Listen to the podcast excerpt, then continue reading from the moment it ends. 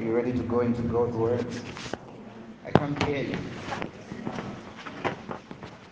In uh, this service is a very, very special service because it is from this service that a lot of millionaires are going to be raised for Christ. God is going to deposit something in your spirits that will make you a man, that will make you a woman of value. Yes, sir. He's going to deposit something in your spirit. And we have always said that the service that a person misses is the service they needed the most. And um, thank God you came.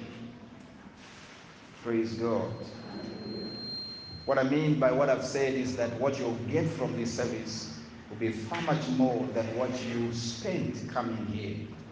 I understand you spent something coming, but you understand that it was worth spending. Praise God.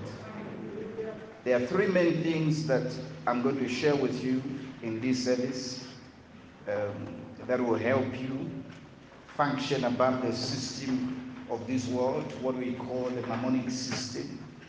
Number one, you will learn about making or rather managing your finances God's way.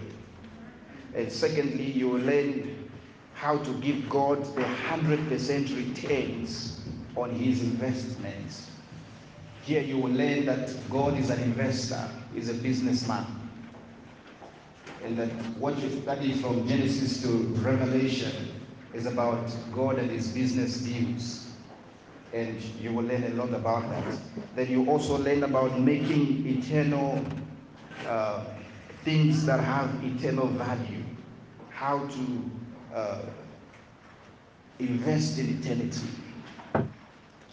So it's going to be an exciting one. I'd like us to get started quickly, managing your finances God's way.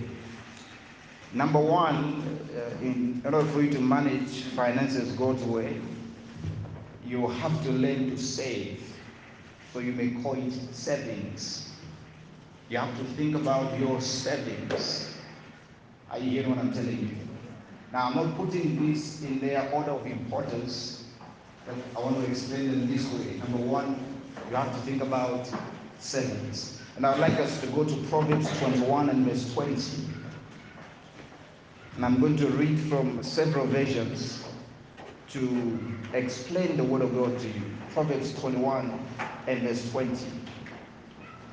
From the New Living Translation, the Bible says, The wise have wealth and luxury. Not everyone, he says, the wise have wealth and luxury. Now listen to this. But fools, say fools. Say it louder. He says, but fools spend whatever they get. Okay, I need to read it again.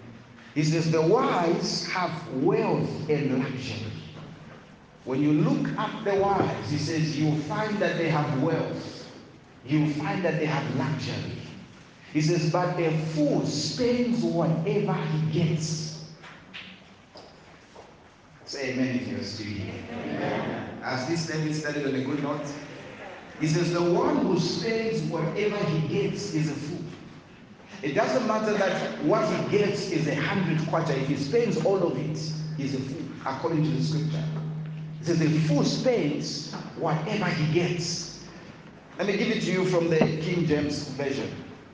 Uh, technical team, if you can work on uh, that echo systemic. Proverbs 21, verse 20 from the KJV. He says, There is treasure to be desired, treasure to be desired, and oil in the dwelling of the wise. What do you have in your house that is desirable, valuable? What do you have in your life that is valuable? He says, There is treasure to be desired and oil in the dwelling of the wise. Now, listen to this. But a foolish man spendeth it up. A foolish man spends it all up. Let me give it to you from the Living Bible. Now, when you look at it from the Living Bible, I know you begin to save from today. The Living Bible puts it this way The wise man saves for the future. Say, I am wise. That means you can't continue living foolishly. The wise man saves for the future. But the foolish man spends whatever he gets. If he gets a 10,000 kwacha today, all of it will finish. All of it. You buy things he doesn't even need. He'll finish all of it. He says, a wise man saves for the future. So that tomorrow there will be something. He would take what he has received today, part of it, and send it to his tomorrow. So that when he reaches tomorrow, there is something already saved for that particular day. Are you hearing what I'm telling you? Now, I know that some people will say, ah, what I get, Pastor, is not, it's not a lot. When I start getting uh, 50,000, then at least I'll start saving them. No, no, no, no. The Bible tells us that if you spend whatever you get, it doesn't matter how much it is, you're not wise. You get a hundred, save. From that hundred, separate, take aside. Maybe a ten kwacha and save it. That's what the scripture says. That's what God expects you to do. Managing finances His way. He says save.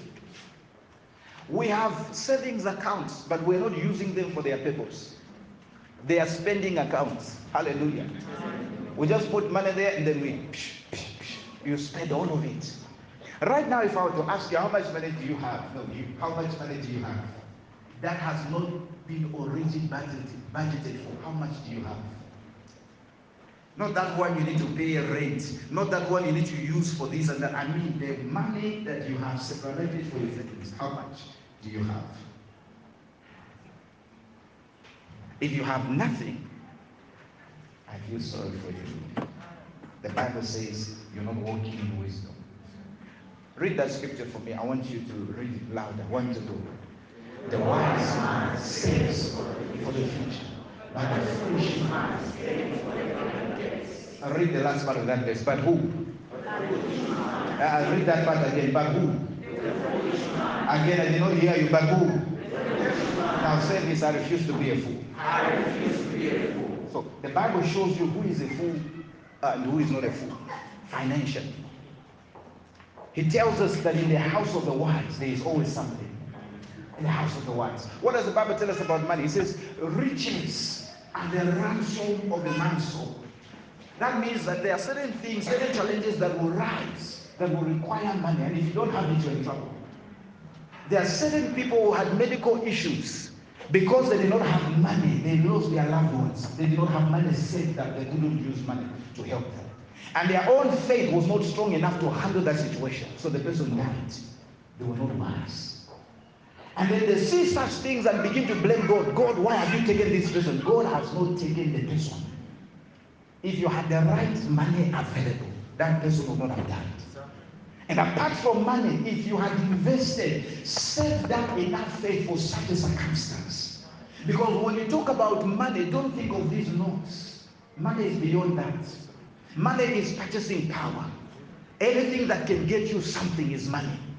That means that faith is also a currency. Faith is money. As a matter of fact, what we call money can also be bought. You can use your faith to buy money. You didn't hear what I said. He said, Come and buy without money. Isaiah 55 talks about that buy without money. So there are things that money, this money we have, kwaches and dollars, that will help you get. But there are things that only wisdom, the wisdom of God, will help you get. And that wisdom of God is expressed through faith. That wisdom of God is the word of God in you. That is why we give you messages that may not deal with your current situation, but they are deposited in, in your spirit. They are packed in the spirit, in your spirit for a future use.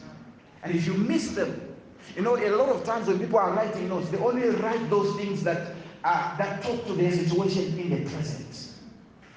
They only write those things that they will spend in the now. They are not wise. We may be talking about marriage and you're not married. Write it down. When you get married, you will need these words. Are you hearing what I'm telling you? So you write it down, and then the Lord will just listen. That means that you're, you're spending everything you're getting. You are not saving anything. When you are writing notes, you are saving for future use. Yes, All right. Number two. So you're going to save, right? Yes, Starting from this week, you are going to say, don't save in Airtel money. When you need bundles, you will use that money. Open a proper account for your savings. Put the money you are going to spend in such mobile money uh, vehicles. Number two, spendings. And I want us to read 1 Timothy 6, verse 17. So, your savings, then your spendings, what you're going to use. There are things that you need to use your money for. And look at the scripture. Charge them that are rich in this world that they be not high man, they don't trust in riches. But look at this. But in the living God, who does what? Giveth us richly all things to do what? So everything He gives us is not to be saved. There is part of what He gives us that we must use for our enjoyment. You get the food that you like, praise God. You get a bed that when you sleep on that bed, you are comfortable. Don't impoverish yourself by selling everything to the future. He says He gives us all things richly to enjoy. Lift your right hand. Say, Father, thank you for you are giving me money to enjoy. Oh, I did not tell you, this service is prophetic. These are not mere declarations you are making. I know there are some of you, you have been buying things you don't enjoy. You don't enjoy the clothes you wear. You don't enjoy the shoes you wear. You wish you're not wearing them, but these are the only ones you have. You don't enjoy the food you eat. But God says here that you put your trust in Him, not in mammon. You will have things given to you richly, abundantly for your enjoyment. Hallelujah. Number three, investments. So your savings, your spendings, your investments. Oh, glory. Proverbs 27 and verse 25 from the Passion Translation. He says, Take care of your responsibilities and be diligent in your business. That already suggests something. It suggests that God expects you to have a business. Did I hear what I did? I, did you hear that? Therefore, if you don't have a business, the power of God is present in the service today to enable you to have one. You may be working, you need to have a business. Everyone here should have a business. Before the end of this year, you must have a business. Say good amen. amen. I have a well paying job. Well paying job. The Bible says your business day. And I will show you more scriptures this is just the beginning part. If you have a business, according to the scripture, you are still small. That is somewhere he expects you to start. A business, a business. Now he tells you something. He says, take care of your responsibilities. Don't just pray, oh God, bring customers. You have responsibilities to take care of in running that business. The environment of the business, the, the value and the quality of the things that you are selling in that business. He says, take care of your responsibilities and be diligent. That means work at your best. Be at your best. Give people what is worth for the money they are giving you. Are you hearing what I'm telling you? Yes, sir. Be excellent in business. Stand out in business. Work on proper packaging. Not someone comes to buy something from you, you they have to hold it in their hands. They have to carry carry it everywhere they go. Why don't you work on proper packaging? You can go and have plastics printed out with your business name and phone number. Wherever they go with that plastic bag, because they're going to reuse the plastic. Will be advertisement for your business. Doesn't matter how small it is. Start from there. Take care of your responsibilities and be diligent in your business. What will happen? And you will have more than enough. Mm-hmm. An abundance of food. Come on here. Clothing. And plenty for your household. Now, see foolishness. Let me show you foolishness. You get money, you use it to buy clothes. You have no business. You're not wise. The Bible says, "In start a business. From the business, get money for food. From your business, get money for clothes from your business. Get plenty for your house. Proverbs 24, verse 27. I'm going to read from the CEV. Are, you getting what the Spirit of God is saying to you this morning? Yes, sir. CEV, Proverbs 24, verse 27. Get your fields. Now I want you to notice the plural, not your fields. Fields. You may be a journalist, that's your field, but God is saying you must have fields. You may be selling Salaula, that's your field, but God is saying you must have fields. You must diversify. He says, get your fields, not one, fields, ready and plant your crops. So, what is he telling you about? Prepare for investments. Invest. And then he says, do this before doing what? Starting a home. Before you start thinking about marriage, he says, do this. Marriage is not about age, it's about readiness. The scripture says, unless you do this, you are not ready for marriage. Uh, I'm, now 30. I think I should marry. You are still being kept, Mr. 30 years old. The Bible says you're not ready. Thank God for people like Adam. Adam had a proper parents. You know what his parents did for him? Invested in a business for him. The Bible says God planted a garden.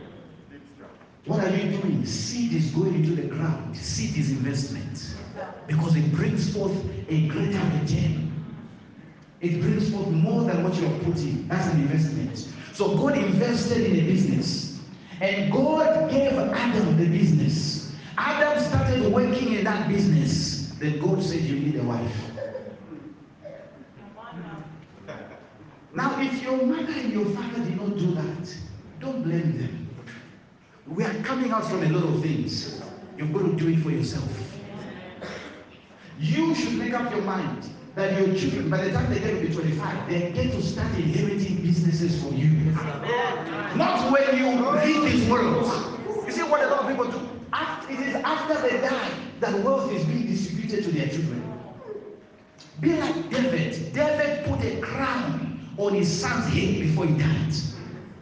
They did not wait for David to die before Solomon could be put in the place of king. David put a crown on Solomon before he died. He saw his own son become a king. He saw his own son take over the kingdom. These are goals you should start making. By the time my by the time my son is 25, he should have a business to inherit from me. He should learn to do the things that I'm doing. By the time I'm 25, my daughter should have a business to inherit. A proper business. But your daughter gets married and then now she has to struggle. You said because she is a woman, she needs a man to take care of her. The Bible did not say he who finds a dependent finds a good thing. Bible says a wife and she's called helper, not dependent, helper. That means she's bringing something to the table. Helper, not dependent. If you're seated next to a woman, tell them helper, not dependent.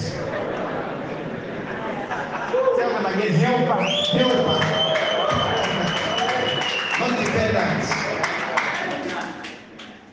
I am, I am now 27. There's no one to marry me. What are you? What are you doing? No, when I when I when I get a husband, I will build him up and we'll prosper together. Oh, but before you start talking about that, what are you doing? If you are not faithful with your own life, why should God trust you with another life? If you're not doing anything to show that you are a capable helper, why should give you a great why should God give you a greater responsibility of helping someone else who is doing something? It doesn't make sense. There are prayers that God will not answer. Because you have asked amiss. No, the Bible says you ask, you have not, because you ask amiss that you may use it to your own last. In other words, when you're praying for marriage, you're only praying for something that will benefit only you. You have asked amiss. Huh? Meaning what? God is looking at his son also. What will my son benefit from this daughter of mine? If there is zero benefit, God will say, My son, look somewhere else. She is beautiful, but you've got to look somewhere else. Beauty is not enough, beauty fades. She is prayerful, but you've got to look somewhere else. Until she becomes a woman of value, she cannot be a virtuous wife.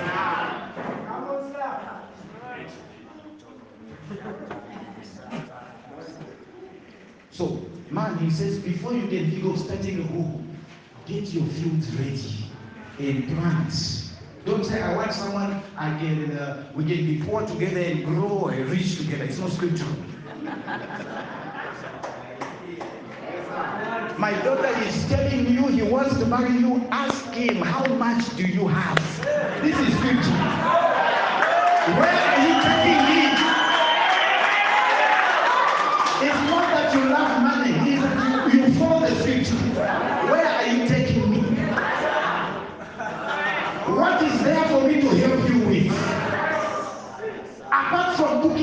What is there? What help do you need?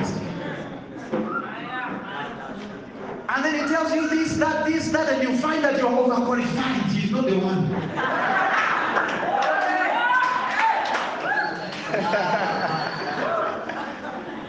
you have too much on your resume, on your CV for this. Give it to me from the Living Bible. Look at, look at scripture. The Bible is amazing. Look, read it for me. One to go. Develop your business first. Before what? I did not hear you. Read it again. Do what? Develop your business first. You say, I want to build a house, then I'll start a business. You're not wise. The scripture says, first, work on your business, develop it. Now, I want you to notice something. It doesn't say before you buy land. Huh? Buy land now. He's talking about building. Building is another thing. You can buy land now. Why now? Because tomorrow it will be more expensive. So it will save you well to buy now. There is a saying that people say, he says, don't wait to buy land. Buy land and wait. So you get land now, but then you, you start a business, you develop it. From that business, you'll be able to build. Jesus said this concerning building. He said, It is not wise for a man to start building a tower who has not sat down first to see if he has enough to finish. Not to see if he has enough to start, to see if he has enough to finish. He said, Because if he doesn't see that he has enough to finish and he begins, he'll become a laughing stock. Men will say, Look at this man, he started building, but he did not manage to finish. Praise God. Give it to me from the ERV. Look at the order. The same chapter, same verse. Proverbs 24 27. First, get your fields ready. Next, plant your crops. And then.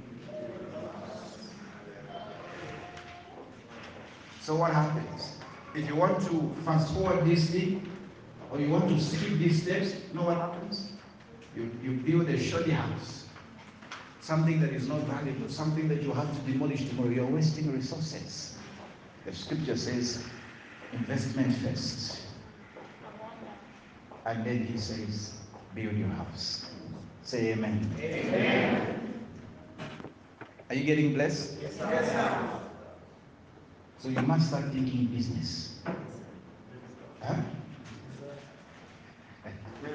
Number four, your givings. I should have put this first, but I think uh, you have received a lot of information about them, so I decided to put them last on this list. Proverbs 28, verse 20. He says, Life's blessings, life's blessings drench the honest and faithful person, meaning that they feel such a person. Life's blessings. But then it says, but punishment rains down upon the greedy and dishonest. The guy who is greedy is a guy who does not give. The guy who is faithful is a person who attains to God's instructions. And here we are talking about finances, so he's dealing with faithfulness in that area. Let me show you why your giving should come first. Each time you get money, why this should be number one. Before you think about your savings, before you think about your investments and your spendings, why this should be number one. Haggai chapter 1, I want us to read from verse 2. There is a scripture that will put on the screen. Oh, there it is. Let's read it together. One to go. That the Lord, all powerful, had said to them and to the people, You say this isn't the right time to build a temple for me. Huh? But is it the right for you to live in expensive houses while a temple is in a pile of ruins? Come on here.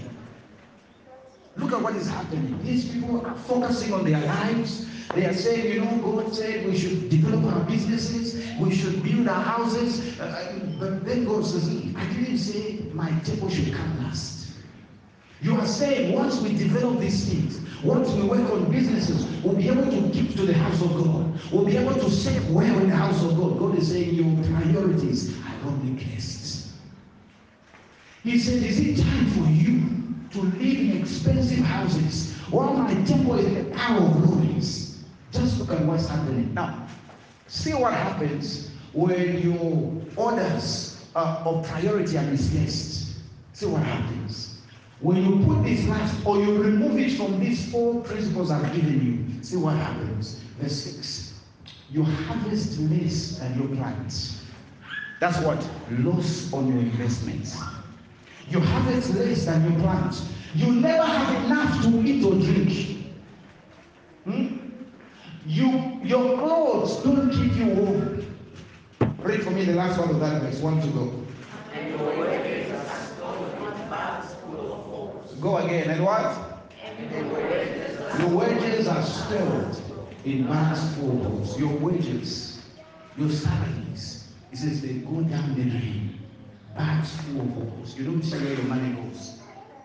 I've heard people say this many times. I don't know, Pastor, I just don't know. I don't know where my money goes. I, I know how much I'm easy, but I can't see what it is doing. And it's because you have not prioritized your givings above your savings, your investments, and your spendings. You have not prioritized that. You have thought it's not important. Let's read on. Think about what I have said.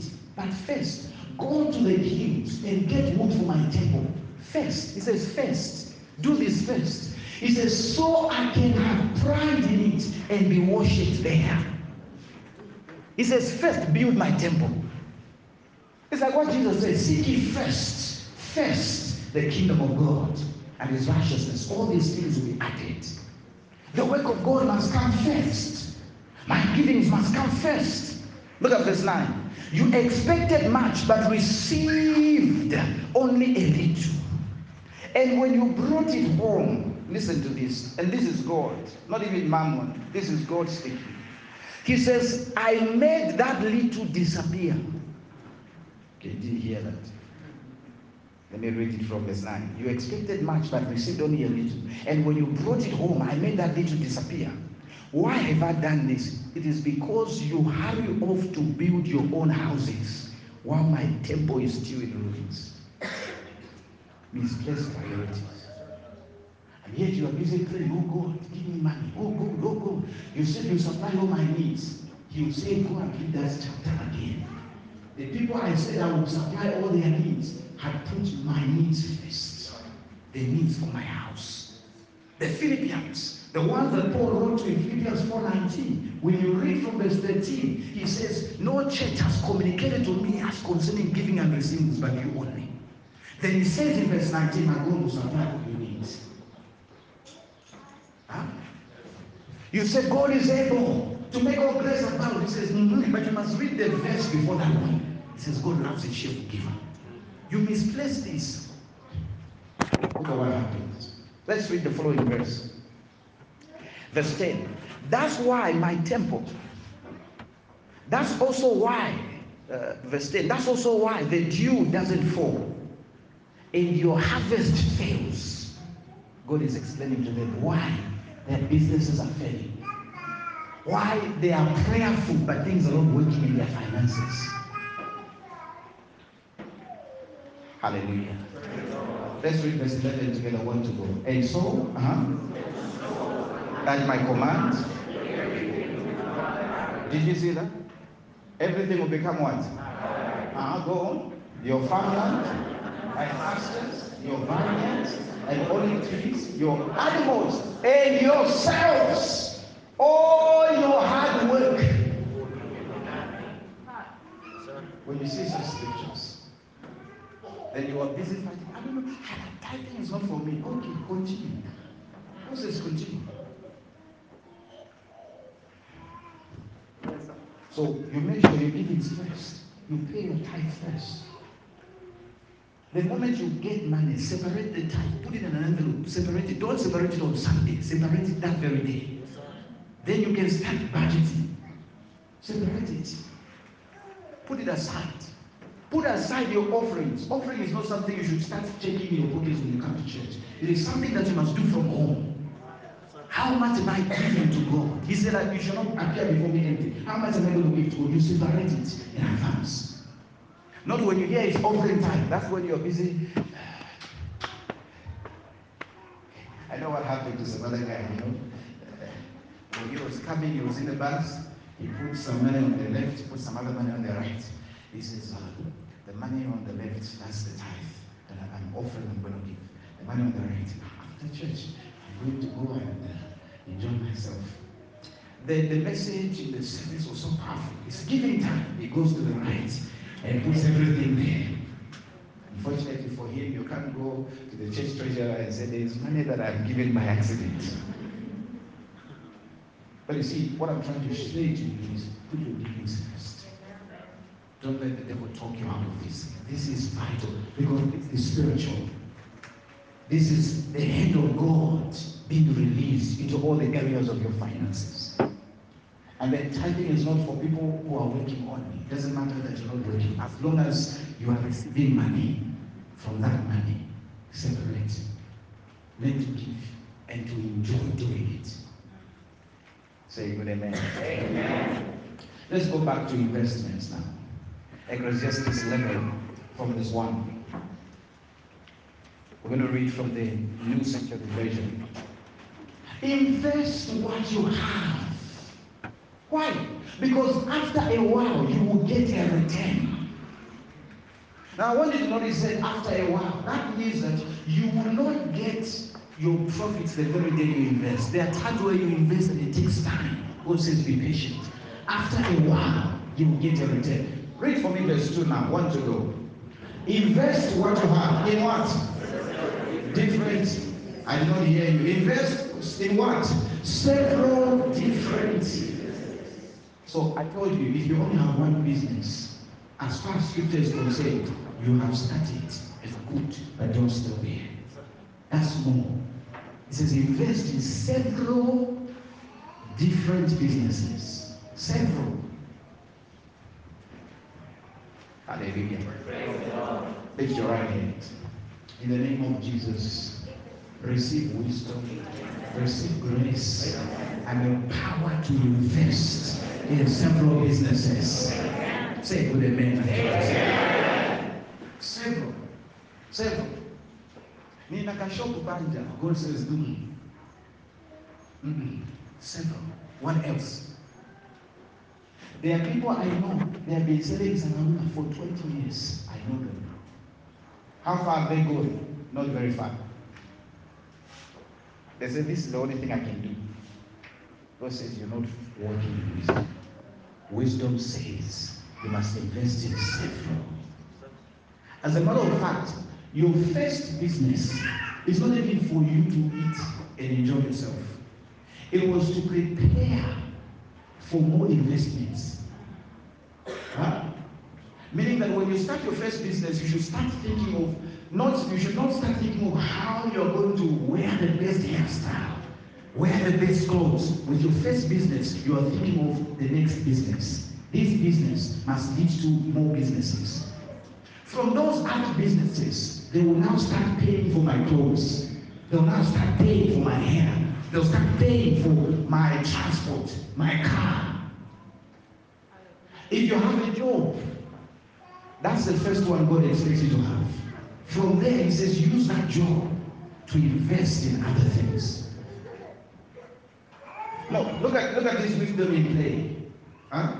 Teachers, let's talk about teachers for a minute. You're a teacher, that's nice. You're working very well. Everything was going well until COVID 19. Schools are closed. You have nothing. Why? Maybe because you didn't read this scripture. Or maybe because somebody didn't speak to you. That it was not wise for you to have a job only. And now you're waiting for schools to open in 2021. What if the government says from now onwards education will be online only? It means your investment in education study, unless you learn to use it differently, you wasted your money. Are, are you getting what I'm telling you now? Me, I'm comfortable with my career. You are comfortable now. But listen to what the scripture says. Go back to the to verse 2. Let's go back to verse 2. Invest what you have in several different, different, different.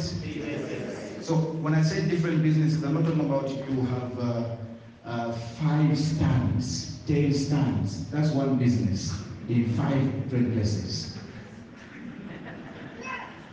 The scripture says different. Now, this is what I'm comfortable with. He says different. I'm just a farmer. Different. Huh? You farm crops. Okay, now start buying cows. Start getting uh, start getting goats. And then find something else to do. And more different. Say amen. Amen. Why does it tell you this? It is because you don't know what disasters might happen. Like COVID 19. That's the word of God. You don't know what disasters might happen. Hmm? This guy is just a farmer. And armyworms visit the land. He has lost all his crops. He's now crying. I don't know why I have nothing. It's because you only invested in one business. And when that thing attacked, it attacked your only business, one and only, and you lost that. He said, But Pastor, I don't have money. Talk to my wife, Pastor Grace. She'll teach you how you can make money without money. Huh? Talk to her. You want to get details? Talk to my wife. She'll tell you where you can start. Because, like I told you earlier, money is more than the kwachas and the dollars. It's anything that can give you purchasing power. Huh? If you can network, see, let me tell you something. Your network determines your net worth. Anybody who can learn to network can increase their network. That's what I'm telling you. Talk to my wife. She'll talk to you well. Then you learn how to rise. You pray, but then God is going to send a rain over the works of your hands. Remember what we said when we were studying this month? We said that God was going to pour out rain. Yes, sir. But it was our responsibility to put something in the ground for Him to multiply. And if you put nothing, you will get nothing. As a matter of fact, it's not just nothing. We call it nothing because it's negative. If rain comes and finds no seed in the ground, weeds will grow. Some people, the only thing that grows in their lives are beans. So God tells you to be wise. Praise God. Let's go on. Let's go on. Let's read verse verse 4. So he tells you to invest because uh, you don't know what disaster might come. Praise the Lord. Did that get did that get to you? Did you get that? Me, I'm a landlord. I have several houses, uh, uh, several businesses, several businesses. Huh? There are times where this nation has experienced heavy floods. Who want to rent your house that is flooded? Now you're in trouble. Several businesses. Say, I hear you. I hear you. Uh-huh. Very good. Now, verse 4. Those who wait for perfect weather never plant seeds. I know I've quoted some money. Uh, and then, here's the thing about money. If money finds you without a plan, it's already wasted. Yes, sir. Money should never find you without a plan. Have you ever received money you, you did not expect? And then you are in town. Oh, dear God. That's how the money, you see and you say, ah, I think I like that. How much? I, I think, I think by the time you realize the money is finished, you have not even done anything that was going to contribute to your growth and progress in life. Because money found you without a plan. Then you start saying, I wish, I wish I had this business idea before I got that money. Have a plan now. Don't wait for perfect weather. Don't wait for perfect conditions. Start now. This word is not coming to you by accident. This is God speaking to you. Start now. It doesn't matter that you have started small. The Bible says your latter age should greatly increase. The Bible says don't despise humble beginnings. Start from somewhere. In a race, it's not how well you start that matters. It's how well you finish. Now, he says, the one who waits for water will never plant seed. Praise the Lord. Those who look at every cloud will never harvest crops. Verse 6. Let's read verse 6 together. One to go. Uh-huh. Plant early in the morning and work because what? Will succeed. They might both. What is it telling you? Investing is a risky venture. As a matter of fact, I'll show you from scripture that even God takes risks. Did you know that when God sent his son to die for us, it was a risk he was taking? He made that investment.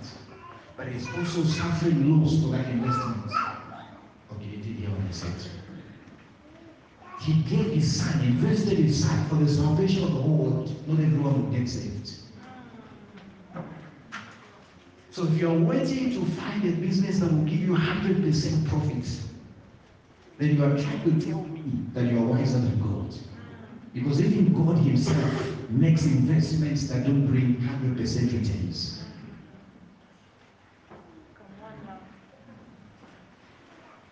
I'll show you from the parable of the seed how God sows seeds. He sowed seeds to four grounds and only got a harvest in one.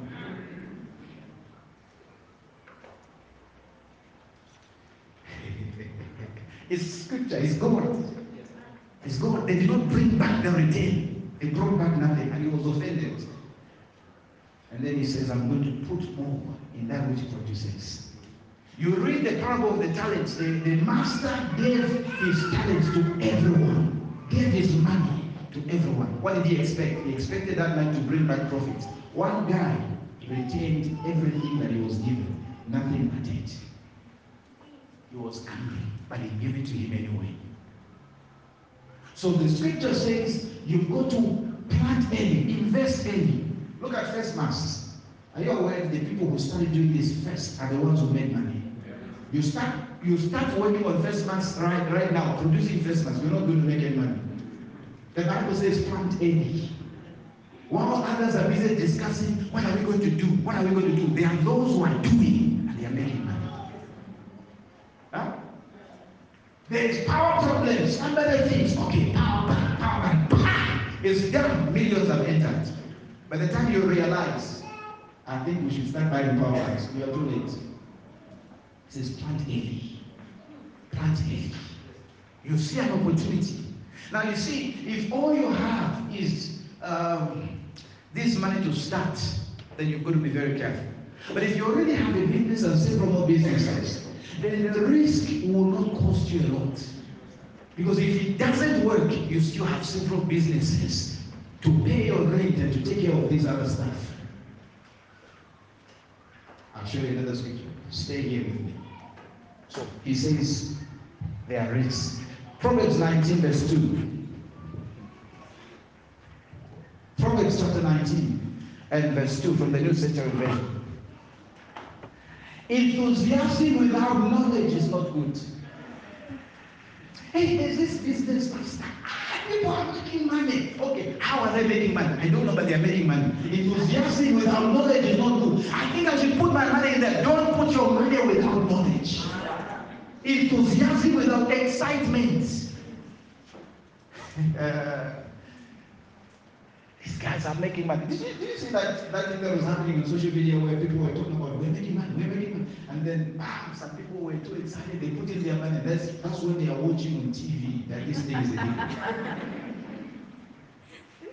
Meanwhile, that was not the first time someone had come up with such a Ponzi scheme. Records are there on the internet. But the problem is people are lazy to research. You want to find out. Where is this business coming from? They're telling you put your money here. In one month, you're going to get 50 times more. Okay, this is nice. But uh, how long has this company been in existence? Who has done it and has excelled in it? You receive a message, they say send in this money and then you get 10 times more. How? How? Unless they're going to do it supernaturally, but how? You ask serious questions. Hallelujah. Praise the Lord. So he says enthusiasm without knowledge is not good. Look at the next verse, the next part of the verse. If you act too quickly, you might make a mistake. But then the, the other scripture says, don't take too long to act. But then he says, don't act too. Investigate, find out, follow up, ask questions. Don't say, I know that brother, he's doing well in the business. Okay, research, find out. Don't make mistakes. Say good amen. amen. Now, let me take you to another area. God is a businessman. God is a businessman. Right now, God is doing business. Right now. Hmm? The Bible calls the word of God a seed. A seed planted is an investment because it brings a return. So that means God is an investor. And that's why when you receive the word of God, God expects profits from that word. He said to those who received the word in the Old Testament that the word did not profit them because they did not mix it with faith in their hearts. He uses business language. He says there was no profit. The word did not profit them. As a matter of fact, the word of God is God's number one asset. God treasures his word more than anything, more than the world, because the word created the world. And he expects every Christian to treasure his word. You see, your harvest is determined by your investment. And God, you see, when you say, I want healing, God is saying, this is the investment that you must receive into your heart, my word. I'm going to show you a number of things here. Write this down. You cannot harvest where you have not invested. That means our harvests in life are determined by our investments. It says, God cannot be mocked. Whatsoever a man sows, that shall he also reap. Praise God. So when you're receiving the word of God, you're receiving God's prized possession. You're receiving something more important. That's why Job said, I have treasured your word more than my necessary food. That's what Proverbs tells us that the word of God should be desired more than silver in gold. And so I, I clap for you for coming. I applaud you. It means that you know what really matters in life. Jesus said to Martha, one thing is needful. And he was talking about the word of God. Jesus said to the devil, man shall not live by bread alone, but by every word. Meanwhile, the word of God is more important than anything in this life. You must treasure the word of God. As a matter of fact, God interprets your love for the word, for hearing the word and doing the word and sharing it as love for Him. As a matter of fact, anyone who does not love the word of God, who does not love to listen to the word, and does not love to act on the word and share the word, does not love God. John chapter 14 and verse 15, Jesus said, If you love me, you keep my commandments. In verse 23, he says, The one who has my words and does them, he it is that loves me. Meaning that if you raise your head and say, I worship you, Lord, I love you, and you don't love the word, when it's time for the word of God, you are sleeping. You are lying. You don't love God. You, you're not walking in the truth. So when I spend time in the Word, I'm telling God I love you. When I pray because the Word says so, not because I feel so, I'm telling God I love you. Each time I'm acting on the Word, it's a romance between me and God. Praise God. Hallelujah. When we are laying hands on you, and praying for you. You know what we're doing? We're preparing you for the word. That's like clearing the land, plowing the field so that the seed should be planted. Hallelujah. And then the word benefits you. When you receive the word of God, if you say, How do I know I've received it? There will be joy in your heart. And you will express that joy. That's how come I can stand here and know whether people are receiving the word or not. If it doesn't produce joy, then you are not, you've not gotten it. It means that it has not penetrated your soul. Because before it can reach your spirit, it must go through your soul, touch your mind, touch your will, touch your emotions. There should be an emotional reaction to this mixture. The mixture of the word with your heart, with your soul, before it can reach your heart. I'm going to show you scripture now. Are you ready? Hallelujah. Now, how, how does seed benefit the ground? Let me, let me show you something. When a seed, when the seed is planted, here's how it benefits the ground. Huh? It covers the ground. It covers the nakedness of the ground. Any ground that has not received proper seed is an underground. Meaning that each time you are receiving God's word, you're being beautified. Any form of nakedness in your life is being covered. But then this takes patience because when the seed falls, it must be hidden in the ground first before it germinates and manifests. And then again, it fills the field with what it talks about. The Word of God fills your life with what it talks about. This is how it benefits you. Praise God. But how does it benefit God? It benefits God when the harvest has come. It satisfies God. It gives him glory. John 15, verse 8, he said, In this is my Father glorified, that you bear much fruit. And then it also benefits God by allowing men to call for more of that word through your testimony. Through your testimony. So God is expecting that from every word you get, glory should come to Him. He is making the investment for His glory.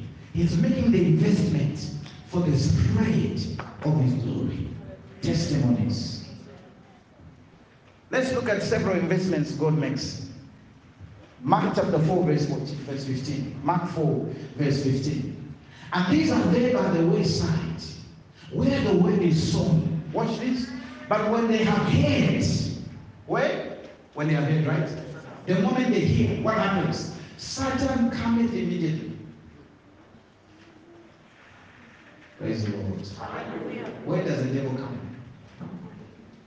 Talk to me. Where does the devil come? Immediately when what? When the word says this is your year of harvest, Satan comes immediately.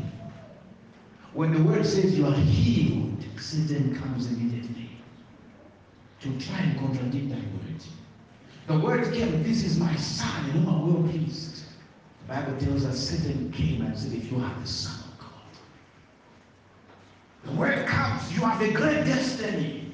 And then the devil stirs up the hearts of certain people. They come to you and say, You are foolish. You are useless. Nobody likes you. Nobody loves you. You, you don't know. It's the devil who has sent them.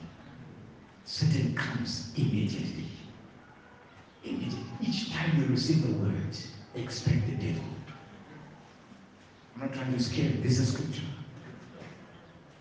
Each time you receive the word, expect the devil to, to show up, to challenge that word, and be ready to defend that word. Be ready to fight with that word. A good fight of faith.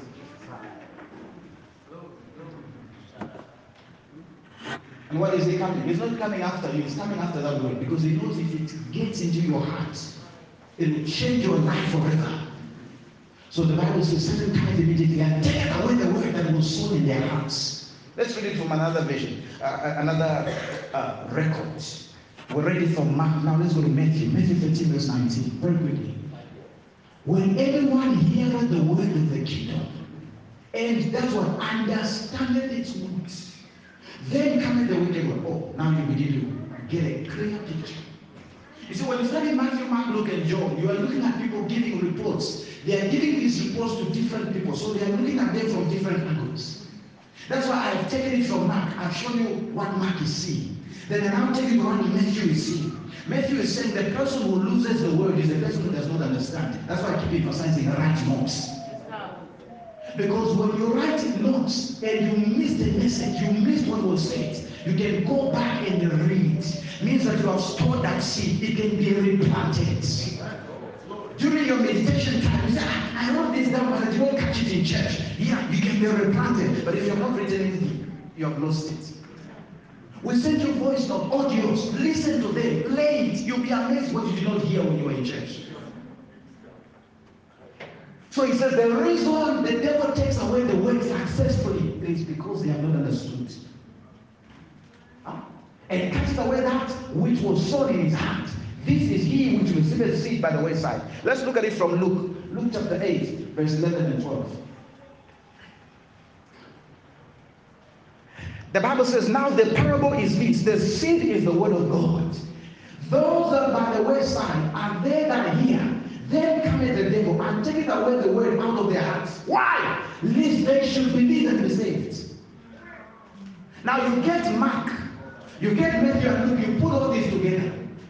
The devil is coming immediately. If you will succeed or fail depends on how much the person has understood the way he has received. And then understanding leads to faith. You cannot believe a message you have not understood. Praise God. Now, this seed has fallen where? By the wayside. Okay, now you understand why this person did not understand. The wayside is the roadside. There is too much business on the roads. No farmer intentionally plants seed on the roads because it can't grow. There are just too many activities here. Birds can come and pick it up. Animals can come and pick it up. People can stumble over it. There's too much activity here. What am I trying to talk about? Your attention. Somebody is in church. They are busy thinking about hope. They are thinking about this. They are thinking about that. And then by accident, the word enters their heart. They did not even expect it. They say, ah, I think Pastor is talking about me now. This is me. Amen, amen, amen, amen. But you understand. You missed everything we said. Because you were thinking about something else. Attention. Pay attention. Tell them, pay attention. Pay attention. Praise God. Mark chapter 4, verse 16 to 17. Let's look at another heart, another investment here. So God invested in this heart. There is no fruit for him because the person did not take the word in. And notice that in, in, in, in the first heart that we looked at, there is no emotional reaction to the word because the word did not enter at all. It only fell and then it was picked up. The stony heart. And these are they likewise which are sown on stony ground. Oh, when, when they have heard the word, immediately receive it with gladness. See how they receive this word? With gladness. These guys, immediately, hallelujah, they get the word. Now look at verse 17. And have no root in themselves. That word does not go deeper. Why? They have no time for meditation. They only hear the word, they don't meditate. Meditation drives the word deeper into your heart. So the roots of the word did not go deep. Look at what happens now. And so endure but for a time. They endure but for a time. They keep that word for a short period of time. Afterward, Now look at this. Look at it. Look at the scripture. It's very important you don't miss this. afterward, when affliction or persecution arises for the word's sake, for the word's sake, for the word's sake, because of the word, what happens to these guys? Immediately they're offended. I thought, I thought, I thought, Pastor, I thought Pastor is a true man of God. He said to me that uh, I'm going to get a job. I've applied in several places. No one has given me a job. When they go that way, they celebrate it. Applied, nothing is happening. Say, ah, I have a job. Yes, I have a job. I have a job. I have a job. One I have a job. Two weeks, I have a job. Ah, uh-uh. These men of God of nowadays, They are offended. They received it with gladness immediately, but endured only for a time. Meanwhile, other people are coming back with testimonies. Same word. Huh? You are healed in Jesus' name. Amen, amen. Feeling the pain, but they still declaring, I'm healed, I'm healed. Ah, I'm going back to work tomorrow. They try to wake up in the morning, they can't get out of bed. I'm healed, I'm healed, I'm healed. After five days, ah, my my healing is real, my miracles are real. No, these things are fake. Of Offended. Why has that hardness risen? It is for the sake of the word. Why is that resistance standing for the sake of the word? Uh, Stand to test your faith. That's why he calls it the trial of your faith. It's not every time that you're going to see instant miracles. I'm telling you the truth. It's not every time. That's what the Bible says. Don't get tired in doing good, for in due time you shall reap if you faint not. And you see, the devil knows that there is such a scripture in the Bible, so he will work very hard to make you faint. As a matter of fact, it is when your due time is close that the pressure rises. The moment you begin to see that things are getting harder and harder, don't cry. Count it all joy. Why? You are very close. You are closer than you started. But if you faint, you will not reap. You would have wasted your prayer time. You would have wasted the fastings. You would have wasted the seeds you sowed concerning that situation. You would have all gone to waste. And you'll be bitter and angry at God, angry at His servants, angry at everyone. Says they are offended. Let's look at it from another book. Luke chapter 8, verse 13. Look at it from another angle. Maybe agree with me quickly. Luke chapter 8, verse 13. He says, They on the rock are they which, when they hear, receive the word with joy. You are blessed in Jesus' name. Am I hearing some joy in the house? I said, You are blessed in Jesus' name. So he says, They receive the word with joy. He shows you how to receive. You receive with joy. You Amen. No, no, no. It must come from the inside. The response must come from the inside. They receive this, they receive the word with joy. And then he says, and these have no roots. He says, which for a while believe. They believe for a while. for a while. They believe for a while. He says, and in time of temptation for away. They believe when everything is okay. When trouble comes, they give up. They don't know the reason trouble has come is because of that word. They don't know that there is promotion on the other side of that temptation. They don't know that if they stand their ground and put the word of God to work without fail, they will see a greater reward. They don't know. The Bible says God is a rewarder of them that diligently seek Him. Diligently. Diligently. Not casually. You can't take the things of God casually. You take them ca- casually, you end up a casualty. I'm telling you the truth. These ones, they believe for a while. For a while. Every year, they are waiting for a better year. This is my year. They believed from January to February that 2020 was their year. Now they are waiting for 2021. They will be believe in January. I'm telling you, uh, 31st will have all nights. They will date. Receive. This is your year of shining. Amen. They will shine. January, February, shine. The remaining parts of the year. They're waiting for another year. They believe for a while. But blessed are those who believe to the end. You, you keep that. He said, Devil, you are a liar. Let God be true and every man a liar. Devil, you are a liar. Circumstance, you are a liar. I am what God says I am. I have what God says I have. I can do what God says I can do. It's a lie. I am not dying. It's a lie. I am not failing. It's a lie. God's word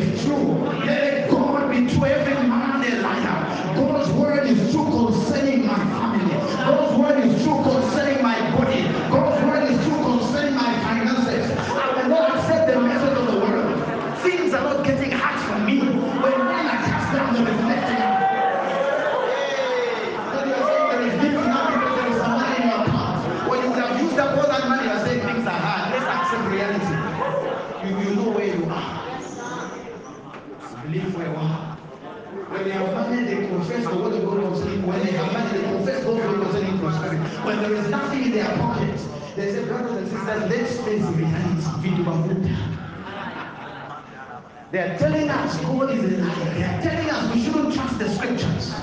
The scriptures says all things are yours. They believe that when they have a car. They believe that when they have a house. They believe that when they have money. When these things are not there physically, they say, "Ah, I know. I know, but. Let me take you to another heart. Luke 8, verse 14. The first guy did not even understand anything. This second guy is offended. Offended. I paid my tithe. I paid my partnership. I've done everything. Why has this trouble come? Offended. I'll never do this again. Ah, I feel sorry for you. I feel sorry. And that which fell among thorns are they. Thorns. Already there is something that is growing. And God has planted something there. He says, These are the people which, when they have heard, go forth and are choked. What is choking the word? Number one, it says, chaos. You think it's fashionable to worry? You are destroying God's investments. God has invested His word in your spirit. Now you are allowing chaos. I know what the Bible says. I know. I just need encouragement. You don't need encouragement. You need to take the word. Take the word. Get rid of those. Get rid of those thoughts. Chaos. And then it talks about riches. It doesn't explain it very well because it may, may mean that money can choke the word of God, but that's not the case. It says riches and what pleasures of this life. Pleasures. He says they choke the word. There is time for that word to be watered. We are having a prayer session you don't want to attend. Why? You are watching football. The pleasures of this world. Are you, are you getting what I'm telling you now? And some people they involve themselves. Listen, the Bible tells us that sin is pleasurable. Are you getting what I'm? No, no, no. Let no man deceive you. Sin is sweet. Read your Bible. Okay, you are in church. You are here. You hate me when I said sin is sweet.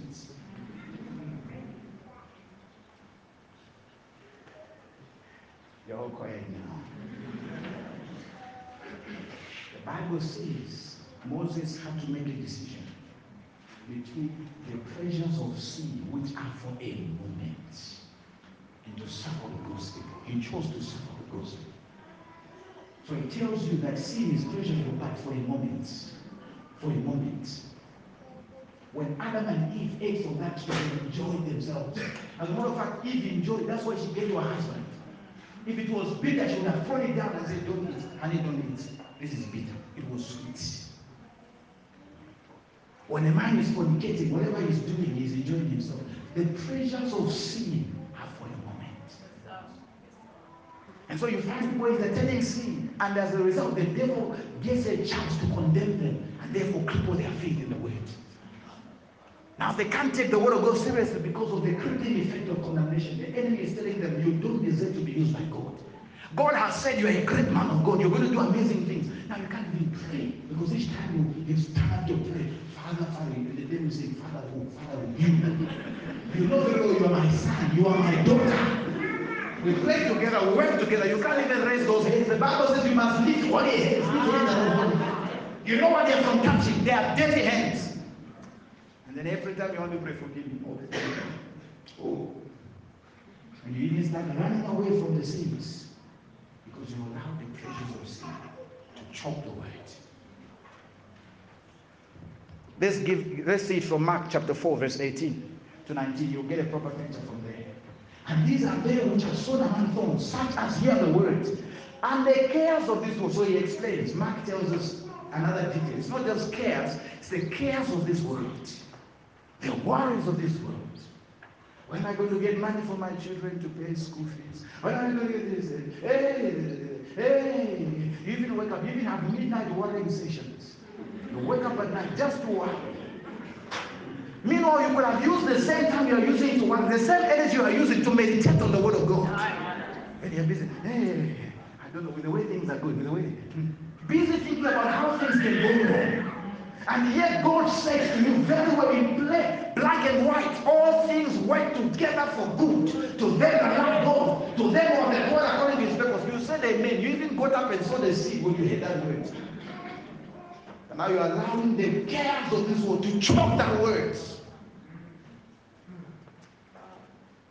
And then he says, What? The deceitfulness of riches. This is mammon that I've been telling you about. Deceitfulness. Meaning that you allow money to deceive you. He says, This will choke the word. Now that you have some cash in your pocket, you say, What do I need prayers for?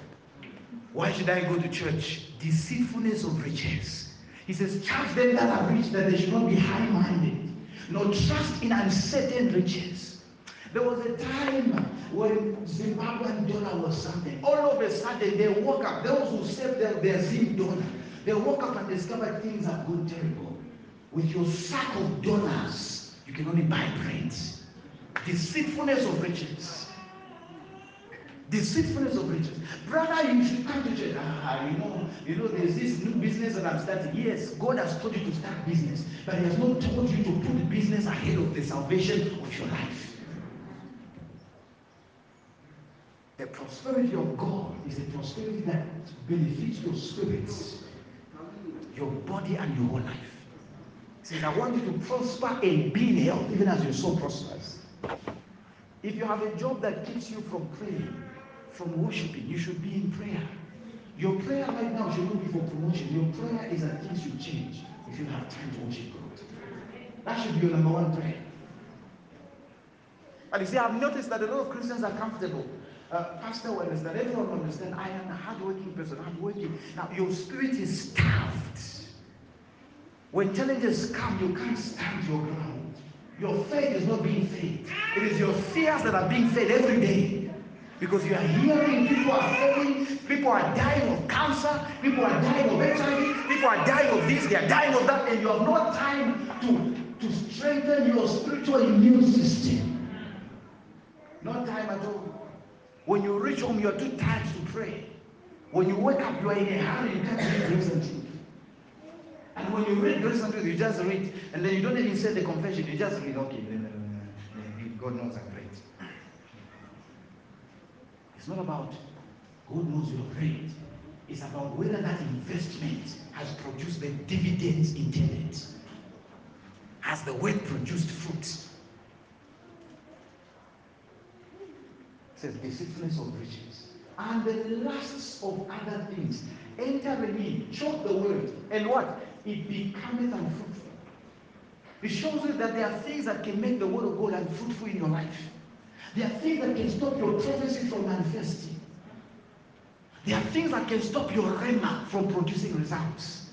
It says deceitfulness of riches, the lusts of other things, the cares of this world.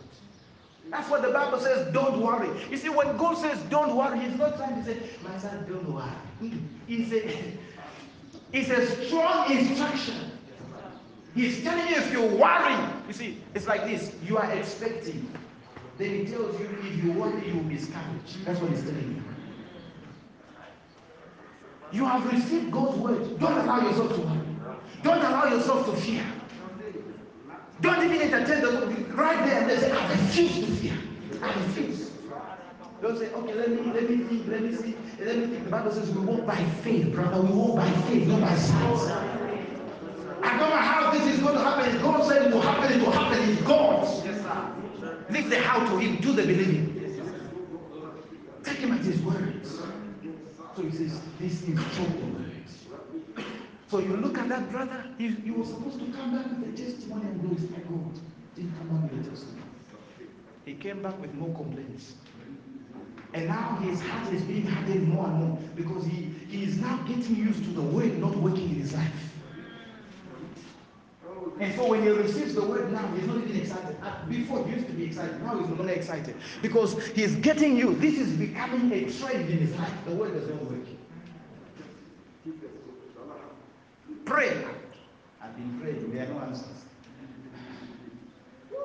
Come to church, we'll teach you the word of God. I already know the scripture. You already know there is no result in your life. You know nothing.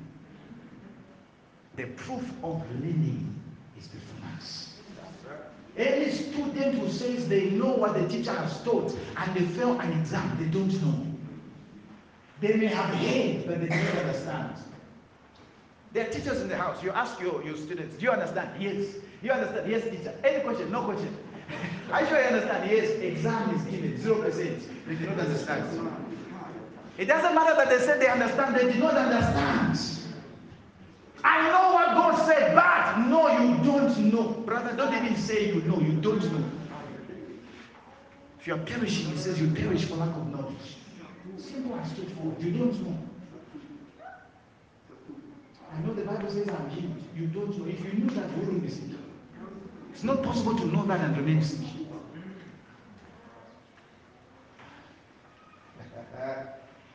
Paul says there are people who are ever learning, but never able to come to the knowledge of the truth. Meaning that they are learning, but they are not knowing the truth. They are hearing. I ask you right now, how many sermons have you listened to in all your life? How many of those sermons have benefited you? If we're to go and check your notebooks, how many books do you have? Those who have been faithful in writing notes. How many of the content you wrote in those notebooks can be seen in your life? When God gives us His word, the purpose is that we must become what He talks about. Become living epistles. People should look at you and see the message you heard on Sunday. So that everywhere you go, you are preaching. Not just with your mouth, you are preaching with your life. You are going around, people are saying, hmm, brother, you are in charge. Sister, you are in charge. Even though you don't know, you, look like you are, you have it all under control. Because you hate the and the it is producing results in your life. Let's look at the third part. This is the good ground. Matthew 13, verse 23. But he that received seed into the good ground is he that hears the word. What does he do? Understands it.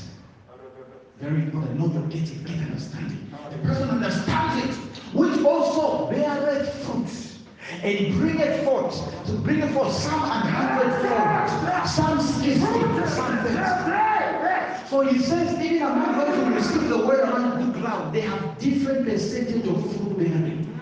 There are different levels of profits. There are those who produce uh, a hundredfold. I mean, a hundred percent. Everything they hate is manifested in their lives. And when you look at all these that I've shown you, he tells us that the manifestation of the word of God is not dependent on God, it's dependent on us. In all this we have read, we see nothing wrong with the seed. We see something wrong with the heart, the ground that receives it. If the word works for your neighbor and doesn't work for you, the problem is not the word, the problem is your heart. Here you're not saying God changing the seed, saying, I think this seed is not okay. I should get another seed. Mm-mm. God's seed is best seed. He says the same word that was preached to us and has benefited us was preached to them, but it did not profit them because it was not mixed with faith in the hearts of them that heard it. Hebrews chapter 4, verse 2. The word did not profit them. So when God is looking at your life, He's expecting His profits, harvest He has invested. When you start crying for that thing that He gave you a word for, you say, Where is the profit to the word I gave you? And here's the thing when you are ignorant, when you have not received the seed of God's word, you can pray any prayer, God will answer you. Even if it's a wrong prayer, God will answer you. But the moment God deposits His word in your heart, you can no longer pray such prayers and receive an answer. You remember very well when you got born again, the very day you got born again, you prayed all sorts of prayers, God responded. But when knowledge came, God could no longer entertain that. Remember very well that when before we talked you about health, you got sick, you prayed for healing, healing came. But when we talked you about health, when you prayed for healing, you had to struggle for it to come. God has an expectation. And pray and pray and pray, declare, declare, I'm healed. And God is saying you should move from I'm to unhealthy. Yes, sir. I have given you a message concerning health. I have advanced you. Grow up. Yes. And you wonder why they say this is not going. Because as far as God is concerned, you don't have it. How do you chase something you don't have? When we told you all things are yours, and then you turn to God, God, I don't have this, give it to me. God did not know what you're talking about anymore. Oh, you mean what I said? I said God doesn't know you have need for it. What God knows is what He taught you. All things are yours. Hallelujah. So He doesn't know that you don't have money. He doesn't. Nobody in heaven knows that you don't have money. And you are praying as I don't have money. You're saying, Are you telling me I'm a liar when I told you all things are yours? And then you are expecting that this investor will be very proud that his investment has failed. That's why he said, without faith, it is impossible to please God. Any investor is pleased when his investment brings forth harvest. On. When what he has planted produces results, then he says, yeah. In John chapter 15, Jesus talks about three levels of fruitfulness. He says, There is he that brings forth fruit. And then he says, When he brings forth fruit, the Father is happy. He works on him so that he can bring forth the next level, more fruit. And when he brings forth more fruit, he says the Father is excited. He works on him that he should bring forth much fruit. Then he says it is much fruit that glorifies him. Fruit is not good enough to bring him God. More fruit is not good enough. It is much fruit. Hundredfold.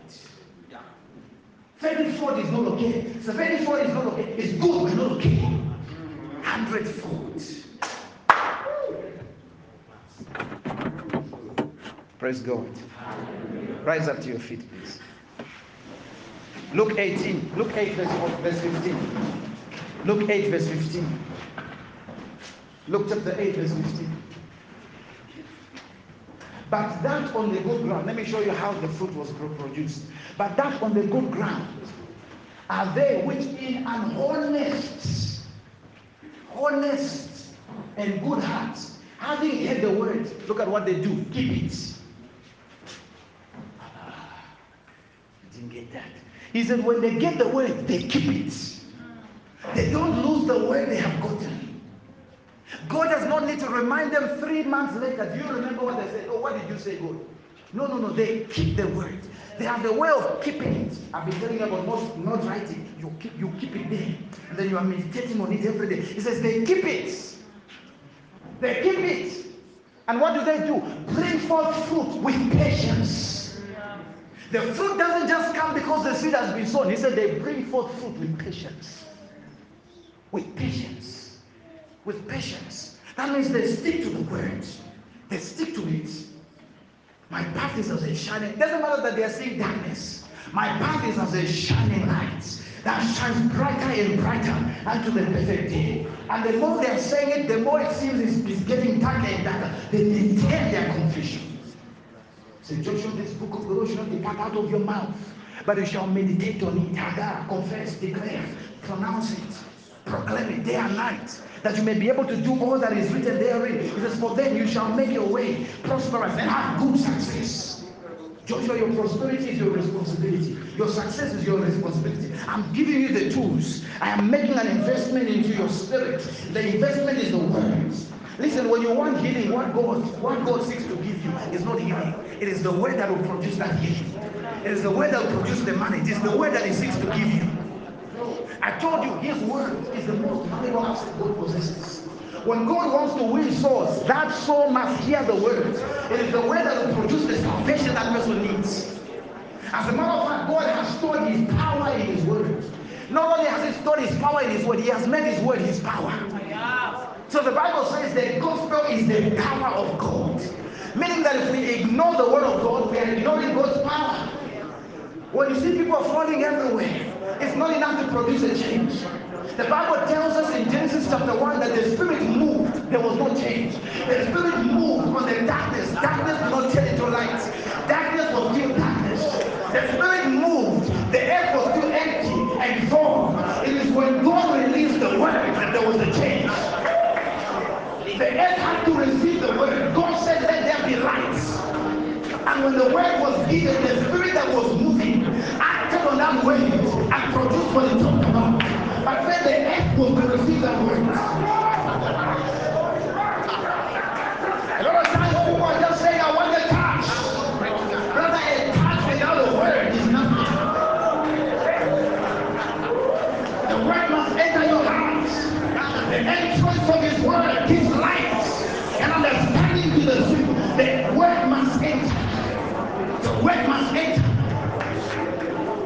People going to church every Sunday praying over the same things. Why? When they go to certain churches, they don't hear the word. The prophet does pray and shout and shout and shout and they leave the place. If the word has not been planted, if the word is not planted in your heart, you will not see it come to pass. There are dynamics that must be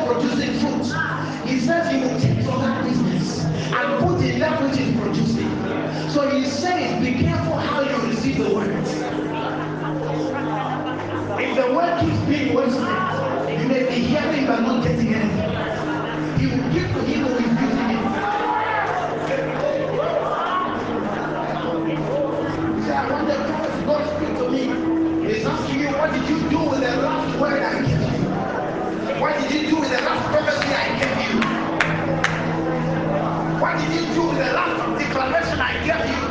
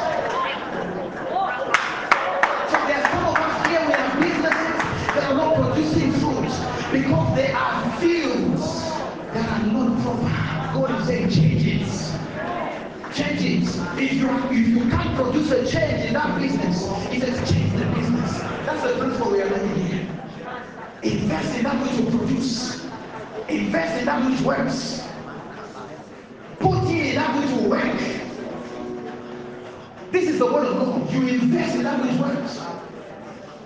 Don't say my father used to do this. Everyone has done this, and you are still in the same place. No, it's time for you to move. It was okay for you to take that risk. Now you have seen nothing is working. Change it. Luke 8, verse 18, message Bible, media, give it to me quickly. This is so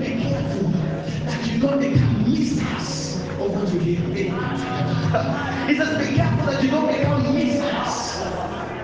He says, you miss what you're hearing.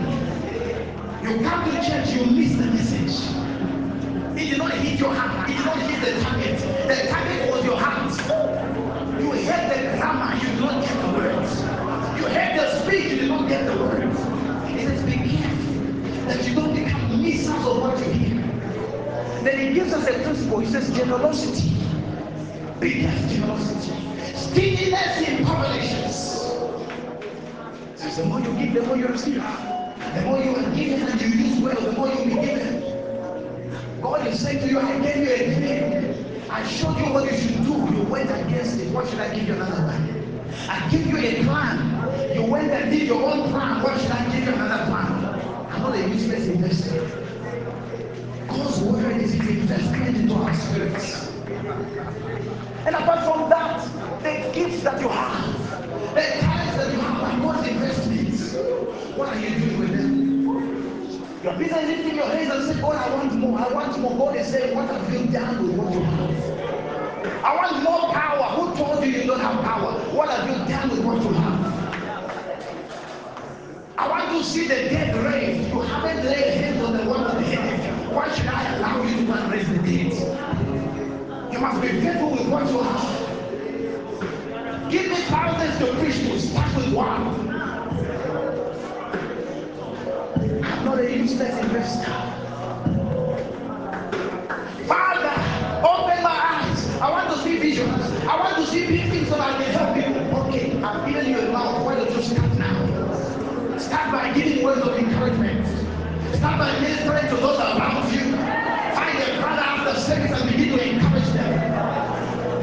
Now see that He will not be wasting His prophetic gift on you. God now see that He will not be wasting His grace on you. That when you get it, you use it well. That is why when you see the people that God called in the Bible, most of them were active. They were doing something because God knew that if I invest here, this will produce a harvest. Apostle Peter was dining in, in Jerusalem. Going to places like Damascus. God says, This is a I should invest in.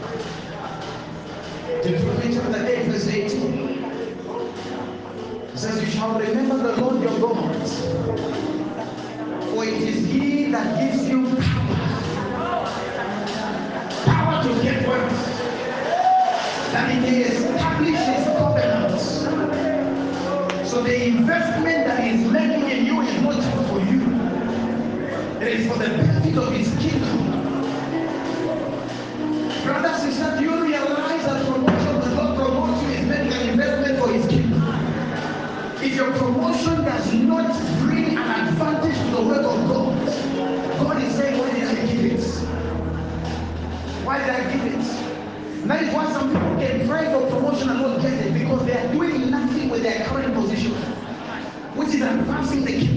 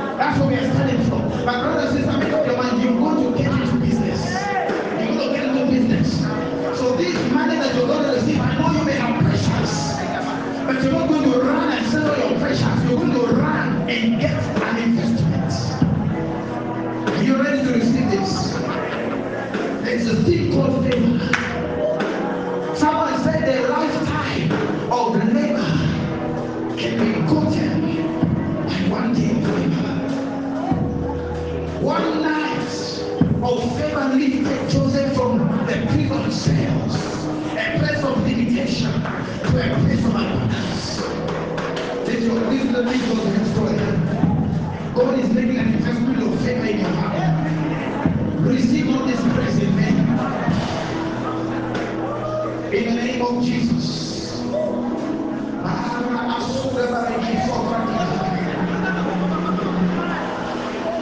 finances you need for this business that God is placing in your heart to do. In the name of Jesus, by the anointing and the grace that God